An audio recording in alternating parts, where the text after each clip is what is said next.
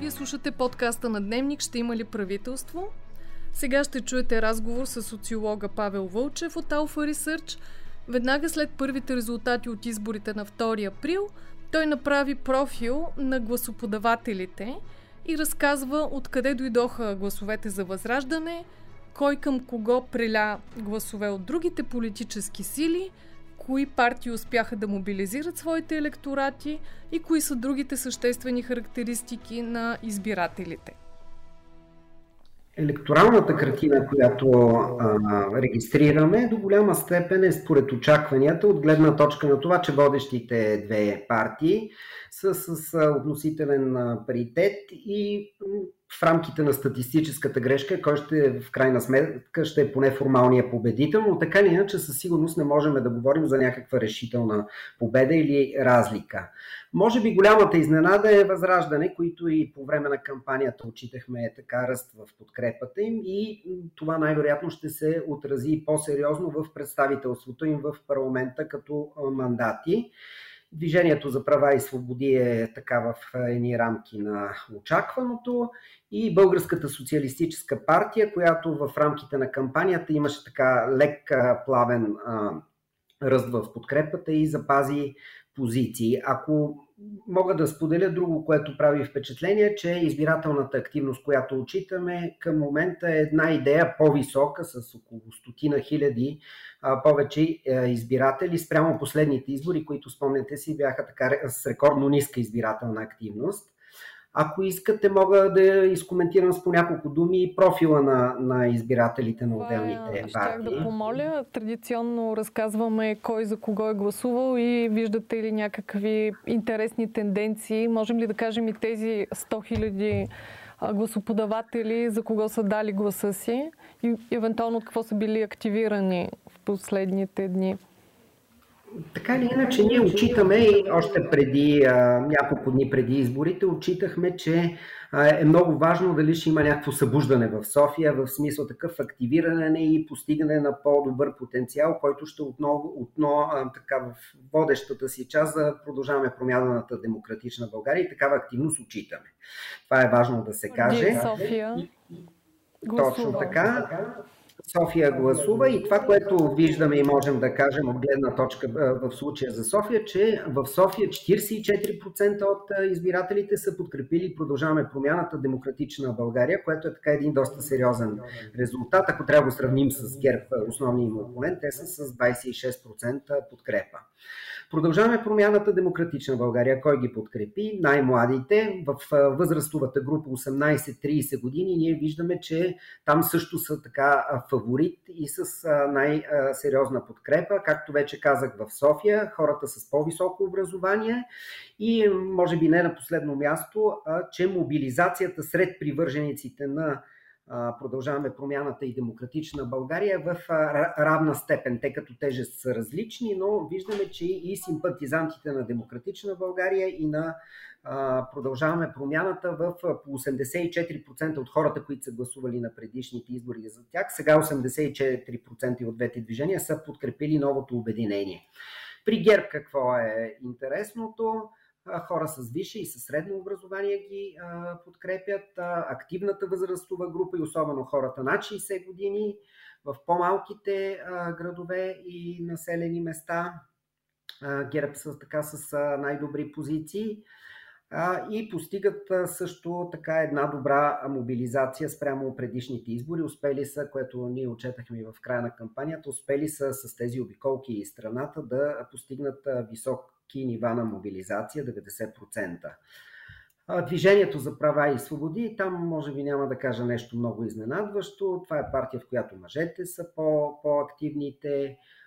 В селата са, бих казал, че са фаворит. Най-висока подкрепа имат в селата. 39% от жителите на селата гласуват за ДПС. Друго интересно, най-низко образованите, близо половината от хората с основно и по-низко образование са гласували за Движението за права и свободи. Турците, което вярвам, че никой няма да изненада, 44% от ромите на най-високия дела, близо половината от ромите са подкрепили Движението за права и свободи. И не на последно място, 95% от хората, които преди са гласували за ДПС и сега са ги подкрепили. Възраждане, казахме вече ръст. Мъжете отново там а, са така са по-активните до 60 годишна възраст. Това е една партия, в която виждаме, че най-възрастните така не са силно застъпени в градовете. А, и а, всъщност виждаме, че, да кажем, симпатизантите на български възход в а, така най-висока степен, 13% от тях, които преди са гласували за български възход, сега са подкрепили Възраждане. По принцип Възраждане успяват да съберат от останалите партии подкрепа. И за БСП с няколко думи. А, те са така особено особено силни при а, хората над 60 години. А, в, също в а, по-малките населени места имат така по-добри позиции. И а, какво друго може да кажем? А, и постигат една мобилизация, която да кажем, че не е много висока, но предвид вътрешните конфликти, които ги имаше и раздори, все пак постигат едни добри резултати. Интересната тенденция от това, което изредихте и ние тук също гледаме в данните в студиото, е, че а, част от електората на Български възход е прилял към възраждане.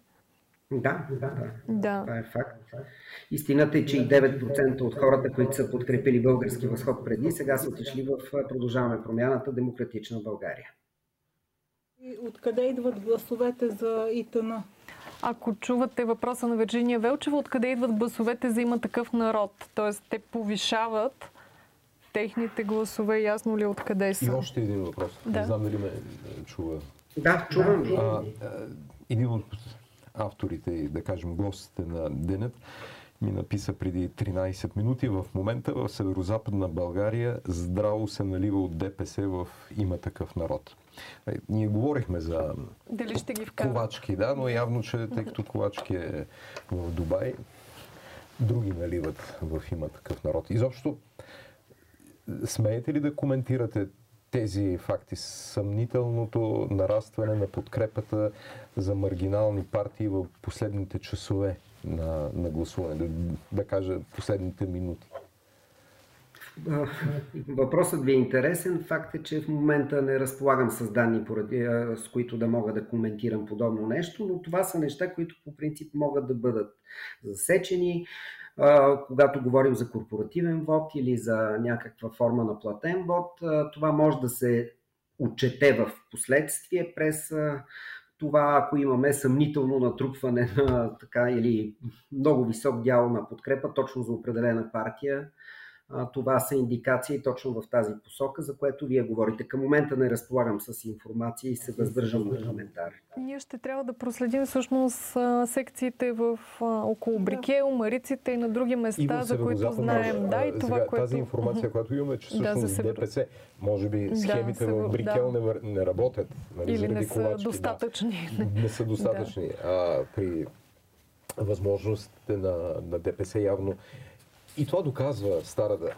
Това, както казва колегата, това ще се види, защото всичко се вижда в секциите. Въпросът е, че като се вижда няма какво от това, да, да. Какво от това? Нали? Да. Те ще бъдат също толкова грамогласни, ако влязат. Да, а вие бяхте задавали, мисля, че въпроси в Екзит Пола, свързани с очакванията на хората да има правителство. А, може ли коментар по тях и някакво обобщение? Какви са нагласите? А, може би това, което обединява избирателите в днешния ден, всички, които отидаха да гласуват, 88% от хората, които са отишли да гласуват, казват, че за тях е много важно страната да има редовно правителство. Мен това ми се струва като отправна точка, а, с която трябва да се съобразяват политиците от всички партии. А, друг въпрос, който също бяхме задали, е свързан с това дали една широка коалиция между двете водещи партии биха подкрепили хората, ако няма друг вариант защото очевидно. И тук виждаме, че всъщност такава идея почва да си пробива път поради невъзможността на всички останали.